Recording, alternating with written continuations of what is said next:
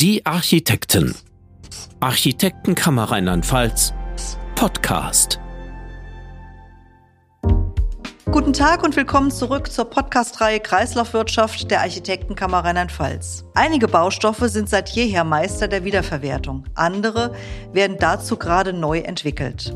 In der Podcast-Folge Urban Mining haben wir gehört, dass selbst eine vollständige Verwertung des aktuellen Abbruchs, das sind immerhin 200 Millionen Tonnen Material im Jahr in Deutschland, den enormen Bedarf an neuen Baustoffen gar nicht befriedigen könnten. Der liegt nämlich aktuell nach Berechnungen des Zentrums Ressourceneffizienz bei rund 500 Millionen Tonnen jährlich nur in Deutschland. Grund genug also, sich nach Materialien umzusehen, die gut zum Kreislaufgedanken passen und die die bestehende Rohstoffknappheit nicht weiter verschärfen. Belastende Produktionsmethoden, hoher Energieaufwand und Schadstoffbelastungen wären selbstredend auszuschließen. Kostengünstiges Bauen und Langlebigkeit und ein gutes Raumklima unbedingt erwünscht kein einfaches Anforderungsprofil beispielsweise für biobasierte Materialien. Für traditionelle Baustoffe stellt sich die Frage, wie handwerkliches Erfahrungswissen in die Bautechnologie des 21. Jahrhunderts überführt werden kann. Welchen Beitrag leisten also Tradition und Innovation für kreislauffähige Materialwirtschaft am Bau? Darüber sprechen wir heute. Als Gäste zugeschaltet sind Frau Dr. Ursula Kleefisch-Jobst und Professor Sven Pfeiffer. Frau Dr. Kleefisch-Jobst kommt aus der Kunstgeschichte. Sie ist Generalkuratorin von Baukunst NRW, dem Zusammenschluss von Stadtbaukultur NRW und dem MAI, dem Museum für Architektur und Ingenieurbaukunst in Gelsenkirchen. Sie beschäftigt sich in zahlreichen Ausstellungsprojekten mit den Fragen des Bauens und ist Mitglied im Kuratorium der Fritz und Trude Fortmann Stiftung für Baukultur und Materialien, die sich im Wortsinn der substanziellen Forschungsförderung widmet, indem sie ökologische, funktionale, atmosphärische Eigenschaften von Baumaterialien in den Blick nimmt. Herzlich willkommen, Frau Dr. Klefisch-Jobst. Danke für die Einladung in diese spannende Runde zu diesem Thema im Namen der Fritz und Trude Fortmann Stiftung. Aus Berlin im Gespräch dabei ist Professor Sven Pfeiffer. Sven Pfeiffer arbeitet als Architekt. Er hat seit 2000 die Professur für digitales Entwerfen, Planen und Bauen an der Hochschule Bochum inne. Und hier liegt sein Fokus auf den Potenzialen digital gestützter und generativer Methoden für eine nachhaltige Entwurfs- und Baupraxis. Auch im vergangenen Jahr gründete er mit der Berliner Biotechnologin Vera Meyer das interdisziplinäre Art-Sci-Kollektiv MycoX, ich hoffe, ich habe das richtig ausgesprochen, das zur baulichen Anwendung biobasierter Werkstoffe forscht. Hallo, Herr Professor Pfeiffer. Ja, hallo, vielen Dank für die Einladung. Freut mich, hier dabei zu sein. Mit mir in der Architektenkammer ist Herbert Hofer. Herr Hofer ist Vorstandsmitglied der Architektenkammer Rheinland-Pfalz und als freischaffender Architekt in Trier tätig. Sein besonderes Interesse zielt auf den Lehm und traditionelle Baustoffe, deren Potenzial für eine mindestens CO2-sensible, wenn nicht zirkuläre Nutzung unter dem Eindruck der Ressourcenknappheit am Bau und des Klimawandels langsam wieder in den Blick kommen. Hallo, Herr Hofer. Hallo, Frau Müller. Mein Name ist Annette Müller. Mein Metier ist die Öffentlichkeitsarbeit der Architektenkammer Rheinland-Pfalz. Und jetzt geht's los. Frau Dr. Klefisch-Jobst, Material in Fülle versprach die Ausschreibung des dritten Preises der Fritz und Trude Fortmann Stiftung. Gesucht wurden Baumaterialien, die uns nicht ausgehen. Hat sich der Traum vom Perpetuum mobile, der Materialwirtschaft oder besser von der Materia infinita erfüllt? Ja, also ich glaube, den Anspruch hatten wir nicht und die Frage können wir auch nicht beantworten, weil wir nicht wissen, welche Baustoffe uns in Unendlichkeit zur Verfügung stehen würden. Ich denke, wir alle konnten uns gar nicht vorstellen, dass Sand einmal so knapp werden würde, der so wichtig ist für die Glas- und die Betonherstellung. Und insofern zielte die Ausschreibung eher darauf, die Frage zu stellen, über welche Materialien verfügen wir im Moment in einer vielleicht bisher gar nicht so sehr im Fokus geratenen Fülle und wie können wir sie nutzen für das Thema neue Baumaterialien daraus eventuell zu generieren und mit neuen Fertigungsmethoden auch dann zu produzieren. Verraten Sie uns mehr, welche Materialien geraten da in den Blick? Ja, also bei der letzten Ausschreibung Material in Fülle hatten wir so knapp 60 Einreichungen und es reichte von ja, von Materialien wie Algen, Salz, Bio, äh, ähm, Pferdemist gab es auch, äh, Flusen, also eine ganze Bandbreite. Wenn man das vielleicht in zwei Kategorien, konnte man das grob einteilen.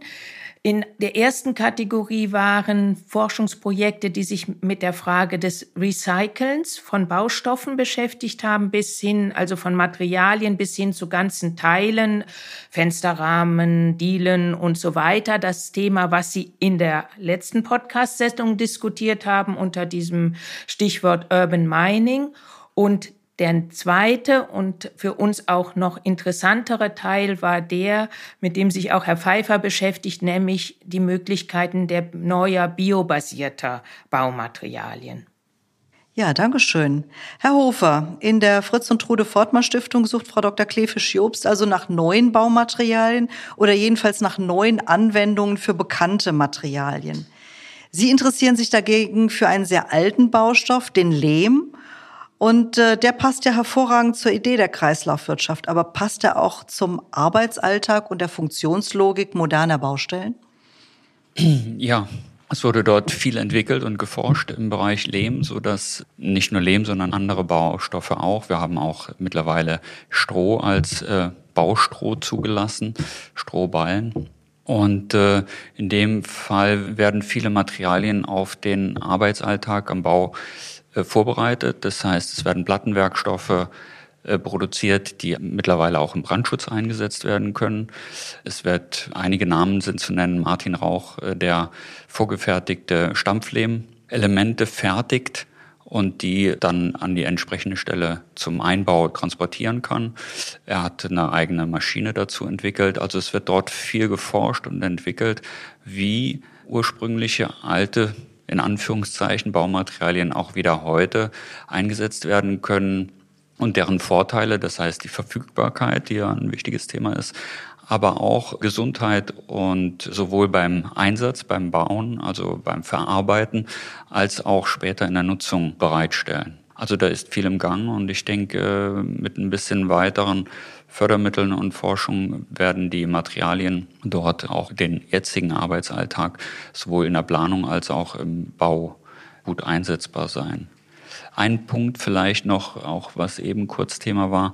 Ich glaube nicht, dass es jetzt ein Material sein wird, was uns hier äh, die Rettung verschafft, sondern ich glaube, dass der Blick dort geweitet werden sollte, dass wir einfach auf die Vielfalt setzen. Das heißt, die herkömmlichen Produkte nicht außer Betracht zu lassen, wird nicht umhin kommen, auch Beton weiterhin einzusetzen.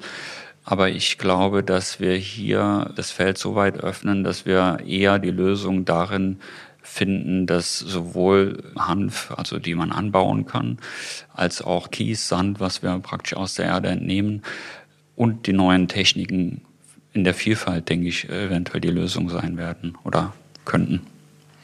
Ja, ein Teil dieser Vielfalt ist sicher das, äh, womit sich Professor Pfeiffer aktuell beschäftigt. Das sind nämlich die Pilze. Ähm, Pilze kennen wir von der Pizza. Pilze veredeln beispielsweise den Blauschimmelkäse. In Innenräumen äh, werden sie eher in einem Atemzug mit Feuchteschäden und Gesundheitsgefahren genannt, zumindest bisher. Sie, Herr Pfeiffer, bauen ganze Wände aus Pilzen. Ein erster Pavillon stand kürzlich im Metzlerpark in Frankfurt. Wie kommt man auf den Pilz?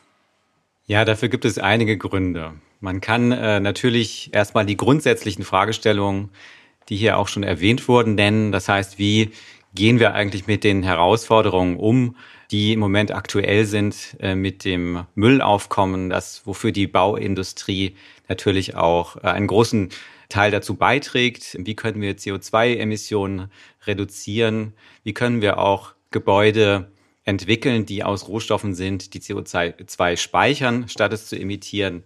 Das sind alles Fragen, die mich umtreiben. Und dieses Thema der Pilze ist eigentlich tatsächlich durch einen persönlichen Kontakt entstanden. Frau Professor Meyer von der TU Berlin und ich hatten beide gleichzeitig Ausstellungen im Futurium, dem Zukunftsmuseum in Berlin.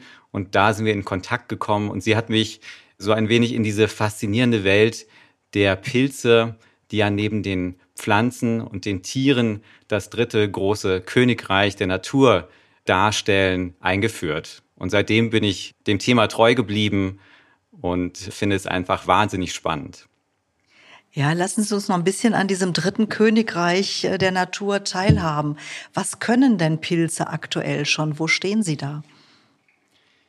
Man kann grundsätzlich sagen, dass Pilze Funktionen übernehmen in der Natur, die man so als eine Art ja, Müllabfuhr bezeichnen könnte. Die Pilze, die ja sozusagen gegenüber den Pflanzen den Nachteil haben, dass sie keine Photosynthese betreiben können, müssen sich anders ernähren. Das heißt, sie zersetzen organische Substanzen, die sie in gelöster Form aus ihrer Umgebung aufnehmen. Das bedeutet, dass Pilze dafür zuständig sind, in der Natur Materialien abzubauen, die sonst sich ansammeln würden. Wir würden also in einem riesigen Holz- und Blättermeer untergehen, wenn es die Pilze nicht gäbe. Gleichzeitig sind diese Materialien auch interessant im Bezug auf bautechnische Anwendungen. Sie sind zum einen biologisch abbaubar, sie verbrauchen bei der Herstellung keine Energie, sind teilweise auch feuerabweisend, sozusagen ein Universalwerkstoff, der uns im Bauwesen bei der Bewältigung unserer Aufgaben durchaus weiterhelfen kann. Vielleicht darf ich da kurz auch noch mal ergänzen. Wir waren in der Stiftung sehr erstaunt, denn wir hatten bei unseren drei Ausschreibungen jeweils auch Projektvorschläge, mit Pilzen zu arbeiten, was ja schon in der Anmoderation klang. Äh, das ist zunächst mal für den Laien ziemlich erstaunlich, ja, also Pilz äh, als Baumaterial. Und wir haben auch ein Projekt unterstützt. Und was wir auch besonders interessant fanden und was ich auch an dem Pilzthema so spannend finde, mit einem lebenden Material zu arbeiten. Ja, also das ist ja sowieso eine auch in der Architektur sehr alte Vorstellungen, also kann man mit lebendem Material arbeiten, also auch mit Bäumen, die noch wachsen und deren Wachstum dann kanalisiert wird in einem Gebäude. Und das ist bei den Pilzen, glaube ich, auch noch ein sehr, sehr spannendes Thema. Und da beschäftigte uns auch die Frage, wie kann man das Wachstum einsetzen, aber es dann an irgendeinem Stadion auch zum Stoppen bekommen um dann quasi ein finales Baumaterial daraus entwickelt zu haben. Und sie sind besonders schallabsorbierend, auch was sie, glaube ich, für, die, für den Innenraum auch besonders spannend macht als Material. Wenn ich es richtig verstanden habe, Herr Professor Pfeiffer, backen Sie sich den Pilz äh, und dann äh, ist er nicht mehr lebendig, stimmt's? Genau, das ist sozusagen die Voraussetzung für das Projekt, was wir jetzt vor kurzem abgeschlossen haben. Wir brauchten dafür Paneele, die aus diesem Pilzmaterial bestehen, aber gleichzeitig finde ich auch diese Version oder diese Vision, wie sie eben geäußert wurde, wahnsinnig spannend, dass wir eigentlich die Anpassungsfähigkeit eines natürlichen Organismus uns im Bauen zunutze machen. Das wäre dann ein ganz anderer Innenraum, der sich vielleicht selbst heilt, der ja im Prinzip auf seine Umwelt reagiert.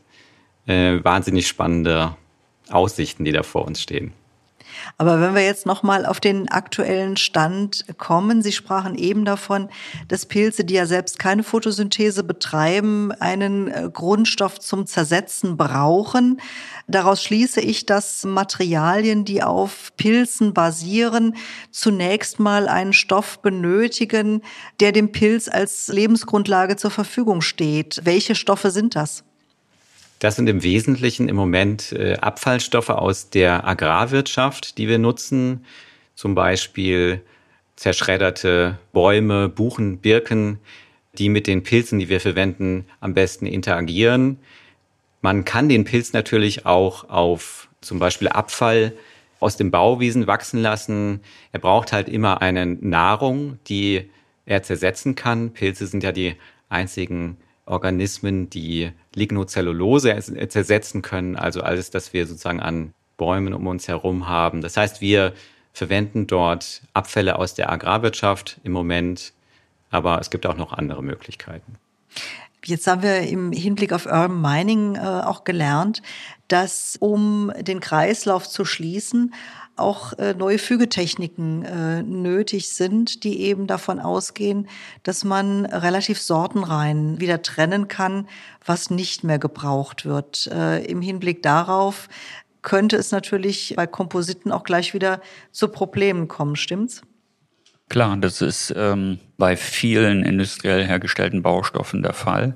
Wir haben das beim Wärmedämmverbundsystem, alle Baustoffe, die nicht nur in sich im Material andere Stoffe beinhalten, sondern auch in der Fügung, wie Sie es richtig angesprochen haben. Da bieten natürlich die Naturbaustoffe hervorragende Eigenschaften, die viel leichter wieder zu trennen sind, weil sie sich gegenseitig verbinden. Das Fachwerk Lehm war immer so ein ganz altes Beispiel. Da ist auch jetzt bei der Neuentwicklung darauf zu achten, dass natürlich hier nicht neuer Müll, neuer Baumüll produziert wird, sondern gleich mit gedacht wird, wie ist er wieder einzusetzen, beziehungsweise wie sind die Elemente wieder voneinander zu trennen.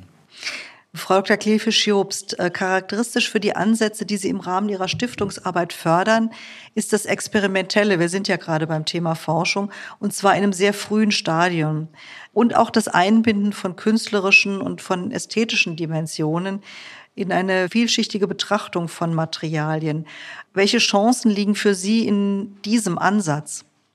Ja, ich denke, der Weg zu einem neuen Baustoff oder auch alten Baustoffen, die in, mit deren Eigenschaften nochmal anders aktiviert werden können, ist ein extrem langer und weiter. Und wenn wir in die Zukunft denken, ist immer der Nukleus eigentlich eine wirklich gute und zündende Idee, ja. Und deswegen ist es auch der Ansatz der Stiftung, vielleicht sehr weit vorne, sagen wir mal, anzusetzen. Wir haben sehr viele Einreichungen von Hochschulen, ja, auch manchmal von Studierenden, die an eine These in der Masterarbeit oder einen Ansatz in ihrer Masterarbeit weiterentwickeln möchten. Und da ist halt der Punkt äh, zu sagen, ja, man muss auch ausloten, man muss Spielraum geben, um festzustellen, ist etwas tragfähig, ja. Dazu gehört auch mal zu erkennen, dass es vielleicht so nicht funktionieren kann und der große Weg dahin ist dann natürlich in nächsten Schritten, ja, von kleinen in das Material auch zu skalieren. Wir sprechen hier immer so einfach von Baumaterialien, denken dabei beim Zweifelsfalle an den Hochbau und das ist ganz, ganz schwierig. Also, bis wir beim zertifizierten Baustoff sind, da sind ja viele Jahre vergangen. Insofern ist es für die Stiftung wichtig, auch sehr innovative, auf den ersten Blick vielleicht ungewöhnliche Ideen zu fördern, um zu sehen, wie tragfähig sie sind. Hm.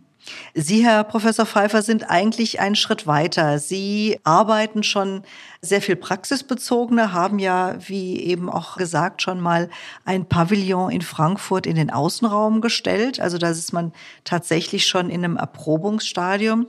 Parallel zu Ihnen und mit Ihnen forschen eine ganze Reihe von anderen Teams an biologischen Materialien. Was dabei auffällt und vielleicht auch charakteristisch ist für diese Generation von Baustoffen, ist die Einbindung von ganz unterschiedlichen Disziplinen in die Forschung. Bei Ihnen am Pilz reicht es beispielsweise von der Mikrobiologie bis eben auch in ein künstlerisches Verständnis von Material. Welche Rolle als Architekt haben Sie dabei? Ja, es ist ganz interessant und wurde ja auch schon erwähnt, dass äh, wir den, äh, den Baustoff eigentlich gar nicht so isoliert betrachten können, sondern immer in einem Gefüge von zum einen ökonomischer Wertschöpfung, zum anderen aber auch Fragen der ja, Gestaltung und der Akzeptanz sehen müssen. Das heißt, Sie haben ja vorhin schon auch die unterschiedlichen Lesarten von Pilzen erwähnt. Da ist sozusagen die Meinung, wie Pilze ankommen bei den Nutzerinnen und Nutzern sehr, sehr unterschiedlich. Das ist also auch ein Riesenthema. Und dazu stellen wir uns sehr ähm, ja, multidisziplinär auf. Ohne die Expertise der Pilzforschung geht natürlich erstmal gar nichts. Aber auch der Maschinenbau oder sagen wir mal die Prozessgestaltung ist hier ein enorm wichtiges Thema. Und wie auch schon Frau Klefisch-Jobst erwähnt hatte, ist der Weg bis zu einem fertigen Baustoff sehr, sehr weit. Und auch das, was wir in Frankfurt dort ausgestellt haben, ist eher ein Experimentalbau, wo wir, wie Sie schon sagten, diesen Werkstoff einfach mal der Witterung aussetzen und schauen, was passiert. Und dieser empirische Prozess ist für uns enorm wichtig. Vielleicht kann ich auch noch ergänzen, was Herr Pfeiffer gesagt hat, ähm, dass das ästhetische Moment auch bei all den Anträgen, die wir bekommen, und ist auch ein wichtiger Punkt in der Stiftung. Also Material ist ja nicht nur für die Konstruktion, die Haltbarkeit eines Bauwerks, die Standfestigkeit da, sondern es gestaltet. Damit wird ein Bauwerk ja auch gestaltet. Ja, das ist ein uraltes Thema in der Architekturgeschichte. Was ist zuerst die Idee? Und dann das Material, erst die Vorstellung vom Material und dann die Umsetzung in eine Idee. Und diese ästhetischen Aspekte spielen auch gerade bei den biobasierten neueren Materialien eine ganz entscheidende Rolle. Und wir haben deshalb auch oft Einreichungen von Kunsthochschulen und von Künstlern, die sich ganz explizit auch natürlich immer mit Materialfragen beschäftigen. Ja, Dankeschön. Ich würde gerne noch mal zu Herrn Professor Pfeiffer und seinen Erfahrungen zurückgehen. Was nehmen Sie denn aus dem Experiment ähm, im Metzler Park in Frankfurt mit? Wie waren die Erfahrungen mit dem Material und der Witterung? Und ähm, welche Reaktionen von Besucherinnen und Besuchern hat es gegeben? Ja, eine ganze Bandbreite von Eindrücken sind dabei entstanden. Wir haben sehr, sehr viel positiven Zuspruch von den Besucherinnen und Besuchern dieser Ausstellung bekommen. Die Pilzpaneele sind natürlich auch sehr haptisch interessant. Das heißt, durch, durch das bloße Berühren eines solchen Panels entsteht meistens eine sehr emotionale Reaktion. Bei, bei, insbesondere auch bei Kindern, die vielleicht auch etwas unvoreingenommener damit umgehen. Und auch auf der wissenschaftlichen Seite hat uns das, äh, denke ich, viel gebracht. Wir mussten uns mit dem Starkregen auseinandersetzen, der ja äh, im Sommer ein wichtiges Thema war und das Ganze sehr komplex gemacht hat. Das ist aber auch eigentlich ganz spannend, dass wir ein Klimaphänomen in unsere Planung so einbeziehen konnten und mussten. Und bisher haben die Pilze sehr gut durchgehalten. Trotzdem sind natürlich drei Monate in einem öffentlichen Park auch durchaus fordernd für so ein Projekt. Stress für den Pilz. Stress für den Pilz, richtig. Interessanterweise, wenn Sie gerade Stress sagen, sind die Pilze, die wir sonst so kennen, also die Pilzfrüchte, sind ein Resultat von Stress. Das heißt, dieser Stress äh, durch ja, klimatische Phänomene regt den Pilz dazu an, diese diese Fruchtkörper zu bilden. Deswegen ist das na, eigentlich auch eine ganz schöne Verbindung. Ja, vielen Dank. Sie forschen mit dem Pilz, der unterschiedliche Eigenschaften hat. Wir haben gerade über die Schallschutzwirkung schon gesprochen, über haptische Qualitäten. Und sie verbinden mit den nachwachsenden biologischen Materialien aber auch eine robotische Verarbeitung. Das ist ja auch Gegenstand ihrer Professur an der Hochschule. Und es geht um wenn ich das richtig verstanden habe, Kalibrierung des Materialverhaltens. Also ein wichtiger Forschungsansatz ist auch, wie bekommt man Eigenschaften in den Pilz oder welche Eigenschaften unterschiedlicher Pilze kann man erzeugen, fördern, nach vorne stellen. Digitalisierung, Industrialisierung, aber auch Fragen der Gentechnik kommen dabei auf den Tisch. Welche Herausforderungen sehen Sie darin? Ja, das sind zum einen natürlich technische Herausforderungen. Das heißt, wie können wir mit diesen neuen Werkzeugen als äh, Planerinnen und Planer umgehen? Das sind aber auch tatsächlich ethische Dimensionen, die da plötzlich eine Rolle spielen. Wenn wir sagen, unsere Gebäude bestehen aus äh, vielleicht genetisch veränderten Materialien, wie ist, wie ist dort die Akzeptanz? Wir stehen vor großen Herausforderungen und meine persönliche Einschätzung ist, dass wir auch diese Möglichkeiten nutzen sollten, in gewissen rechtlichen Rahmenbedingungen, denn sie ermöglichen uns im speziellen Fall jetzt dieses Material tatsächlich einzustellen. Zum Beispiel ein besonders wasserabweisendes Material zu erstellen oder die Brandschutzeigenschaften zu verändern. Also die Möglichkeiten sind unbegrenzt und wir brauchen jetzt dann auch natürlich gewisse Rahmenwerke, in denen wir damit arbeiten können. Das heißt, Sie brauchen einen Ethikbeirat für die Pilzforschung? Ich könnte mir vorstellen, dass es den schon gibt. Ich bin mir nicht gar nicht sicher, aber es ist ja ein ganz, ganz weites Feld. Wir brauchen, glaube ich, eine gesellschaftliche Diskussion, sicher auch in solchen Beiräten, aber auch in der Einbeziehung von Bürgerinnen und Bürgern, die ja sehr, sehr stark durch dieses Material jetzt angesprochen wurden. Also diese Diskussion auch weiterzuführen, fände ich, fände ich neben den technischen Fragen sehr spannend.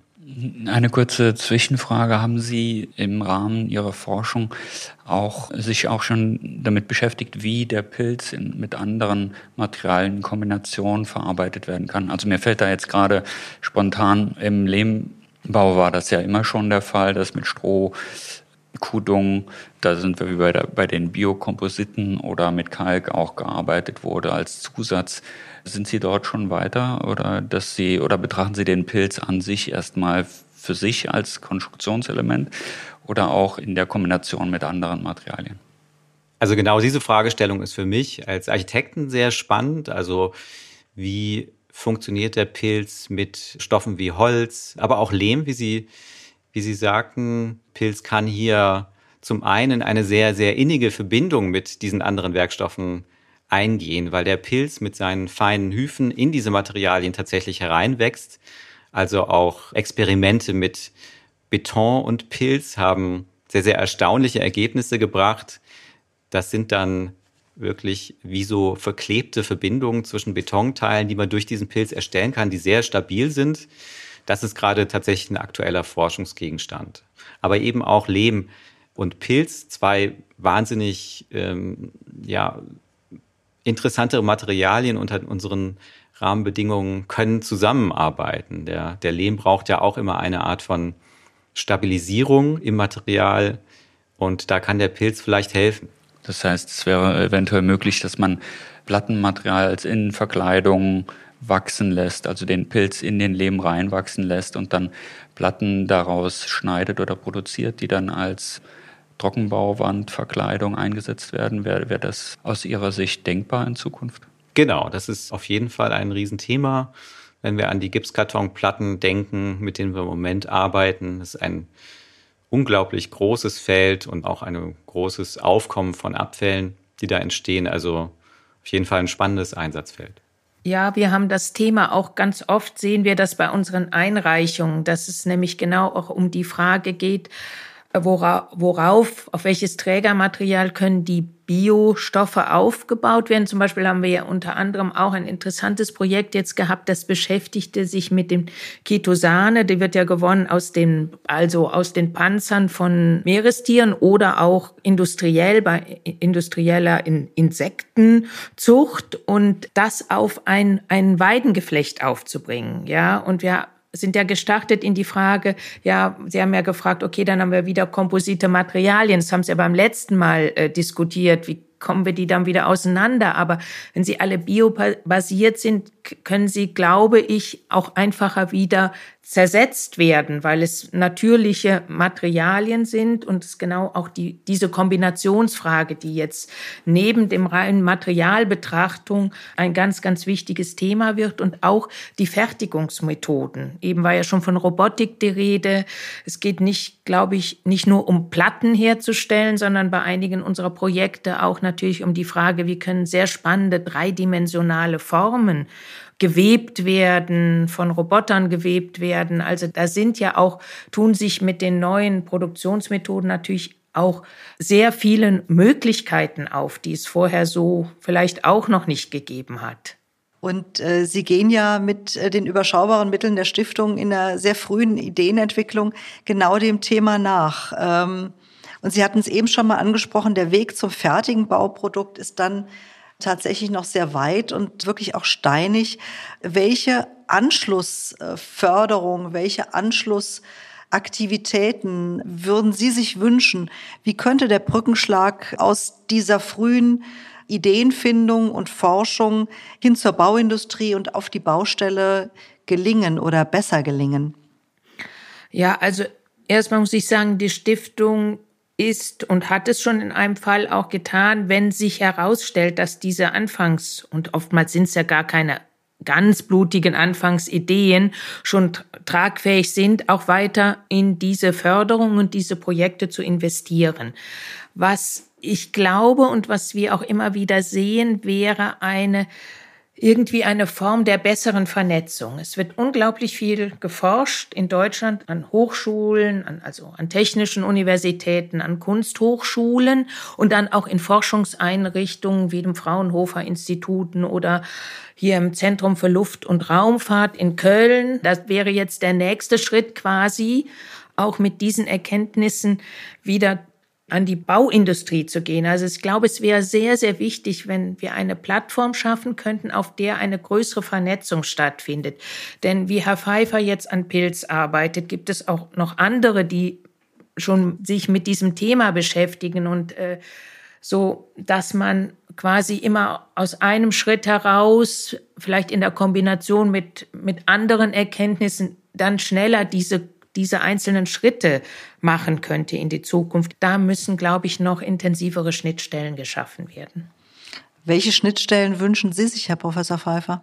Ja, ich würde schon sagen, genau solche Schnittstellen, die auch Themen der Grundlagenforschung und angewandte Forschung miteinander verbinden und aber auch diese Schnittstelle zu einer interessierten Öffentlichkeit, also zum tatsächlich zum Citizen Scientist, wie man ihn, ihn so nennt, äh, weil ich glaube, ohne die Zivilgesellschaft äh, kommen, mhm. kommen wir auch nicht wirklich weiter. Da stecken viele Ideen drin, da stecken auch viele Fragen der Akzeptanz drin. Das ist also ein, ein ganz breites Feld und ich würde das sehr unterstützen. Was immer etwas schwierig ist, tatsächlich der Zugang zu solchen Plattformen. Das heißt, sie müsste auch so gestaltet sein, dass man sie findet, dass man Lust hat, da mitzumachen, ähm, denke ich, das, wär, das wäre eine tolle Sache. Ja, ich denke, was natürlich auch wichtig ist, ist, ähm, da geht es ja auch um hochsensible Forschungsergebnisse, ja, und die stellen Sie alle nicht so einfach auf eine Plattform und tauschen die ja auch nur unter Kollegen aus, äh, wenn man sich kennt, ja, und vielleicht gemeinsam weiter. Es macht die Sache ein bisschen schwierig auch. Äh, so eine Plattformidee ist immer gut auf den ersten Blick, aber was Sie gerade gesagt haben, wie man das wirklich umsetzen könnte, habe ich jetzt auch keine Idee. Das tangiert auch sehr heikle Prozesse. Wir haben gerade gehört, rechtliches spielt sehr stark in die Produktentwicklung hinein, äh, auch in die Plattformarbeit hinein.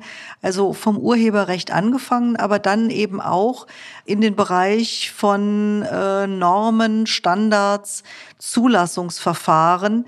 Wie sieht das mit Ihren Pilzwerkstoffen aus? Ähm, wie ist da Ihr weiterer Weg vorgezeichnet?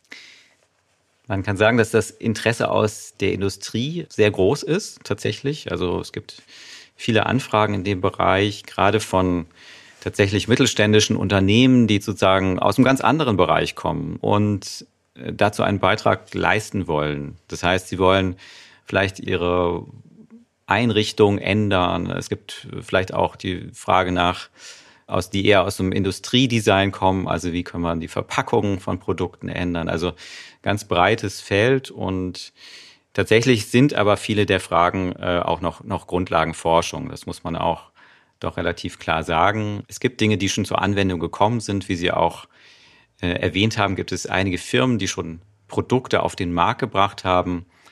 Im Bauwesen sind wir da noch in, würde ich sagen, in der Grundlagenforschung, aber äh, der Zeithorizont ist immer ein bisschen schwer, schwer zu einzuschätzen. Ich hoffe, dass wir da in, ja, ich würde sagen, zehn Jahren vielleicht äh, über erste baureife Produkte äh, reden können, aber da bin ich auch sehr optimistisch. das ist wirklich ein langer Prozess und man muss dann frühzeitig genau diese Institutionen einbinden, mhm. wie Anstalten für Materialprüfungen. Da, da gibt es noch viel zu tun. Die sind aber auch alle schon, würde ich sagen, äh, auf dem letzten Stand und wissen, dass das ein Riesenthema ist. Mhm.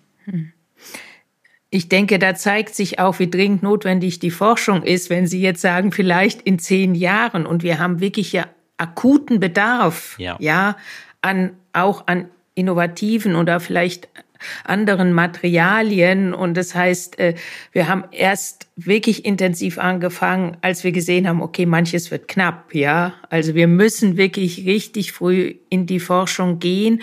Und was Sie gerade gesagt haben, Herr Pfeiffer, glaube ich, ist auch sehr wichtig, dass das ein sehr großes Querschnittsthema ist, dass es auch um Materialien gibt, die ihren Ursprung erstmal ganz weit weg vom Baumaterial haben. Wir, wir haben das bei den Carbonfasern gesehen, die haben ihren Ursprung in der Raumfahrt und in der Medizintechnik gehabt, bevor sie jetzt interessant werden für die Bauforschung. Also insofern ist das ein ganz großes Querschnittsthema, was wir hier berühren. Das äh, ist wohl richtig. Und äh, der Weg vom Experiment zur Serienreife, also noch ein gehöriger, auf dem Sie eine interessierte Öffentlichkeit äh, mitnehmen möchten, Herr Professor Pfeiffer. Wenn wir, Herr Hofer, jetzt mal auf äh, die tägliche Arbeit im Architekturbüro schauen, wie wird sich die wohl verändern, wenn Pilze, Algen, Biokomposite in den Entwurfs- und Bauprozess einzubinden sind? Ja, ich denke, dass auf jeden Fall viel Fortbildung, Weiterbildung notwendig ist in allen Bereichen, sowohl im Handwerk, bei den Architekten und den Fachplanern, sich mit den Dingen zu beschäftigen. Wie eben schon richtig angesprochen, ist es gerade am Anfang schwierig, neue Produkte zu implementieren, weil die, ja, man ist sich vielleicht unsicher noch, gleichfalls auch die Bauherrschaft mitzunehmen. Das heißt auch hier Öffentlichkeitsarbeit dann vielleicht sogar schon parallel zu beginnen um dann, wenn die Produkte wirklich äh, reif sind, dann auch eingesetzt werden. Ich denke, wenn man Menschen zum Beispiel, ich nehme das Thema Pilz hören und sie sollen sich vorstellen, dass das nun in ihrem Haus äh, zur Anwendung kommt und wir den Pilz eigentlich nur als Schädling oder als, als äh, Gefahrenträger kennen, als krankmachend. Da gibt es, denke ich, dann schon einige Hürden zu überwinden, die Menschen davon zu überzeugen, dass das dann in dem Fall nicht mehr äh, so eintritt und dass das ein gesundes, gesunder Baustoff dann am Ende sein sollte oder ist. Das, denke ich, sind Punkte, die zu beachten sind. Und äh, des Weiteren natürlich die Verfügbarkeit. Also wie ist es verfügbar? Das ist bei den Naturbaustoffen ähnlich. Der Lehm, es wird äh, ja ein altes Material und bis es dann wieder neu verfügbar ist für unsere Arbeitsabläufe und sowohl in der Planung als auch in der Produktion, äh, hat es dann nochmal viele Menschen gebraucht oder braucht es immer noch, die sich dem widmen und dort äh, vorangehen und ähm, das auch ja, praktikabel machen für den Arbeitseinsatz. Also es gibt eine Vielfalt von Möglichkeiten, sowohl in der Konstruktion als auch vom Material und der Wiederverwendung und natürlich die Neuentwicklung, die wir hier um diese Problematik der Knappheit von äh, Materialien, Baustoffen zu lösen, wieder in den Fokus bringen müssen oder sollten. Ja, Frau Dr. Klefisch-Jobst, ähm, das Gespräch nähert sich dem Ende. Wir haben unsere Wünsch dir was Runde. Was wünschen Sie sich bis 2030 beim Thema äh, Materialien fürs Bauen? Hui. ja, ich, ich wünsche mir also die zwei Dinge, dass wir sortenreiner bauen können, damit wir die Kreislaufwirtschaft stärken und dass wir vielleicht sehr viel stärker auf diesen biobasierten Baustoffen weiter forschen und arbeiten können. Ich denke aber auch, dass wir eine in den letzten Jahrhunderten immer auch mit sehr tradierten Baustoffen gearbeitet haben, wie der Lehm, wie der Ziegel. Und ich glaube, kein Architekt kann sich je eine Architektur ohne Beton vorstellen, dass wir genau mit diesen tradierten Baumaterialien auch weiterarbeiten, aber sie quasi in die nächste Stufe führen. Auch der Beton hat sich vom Opus Cementicium so weit äh, fortentwickelt heute zu Ultraleichtbetonen und mit Carbon verstärkten Beton.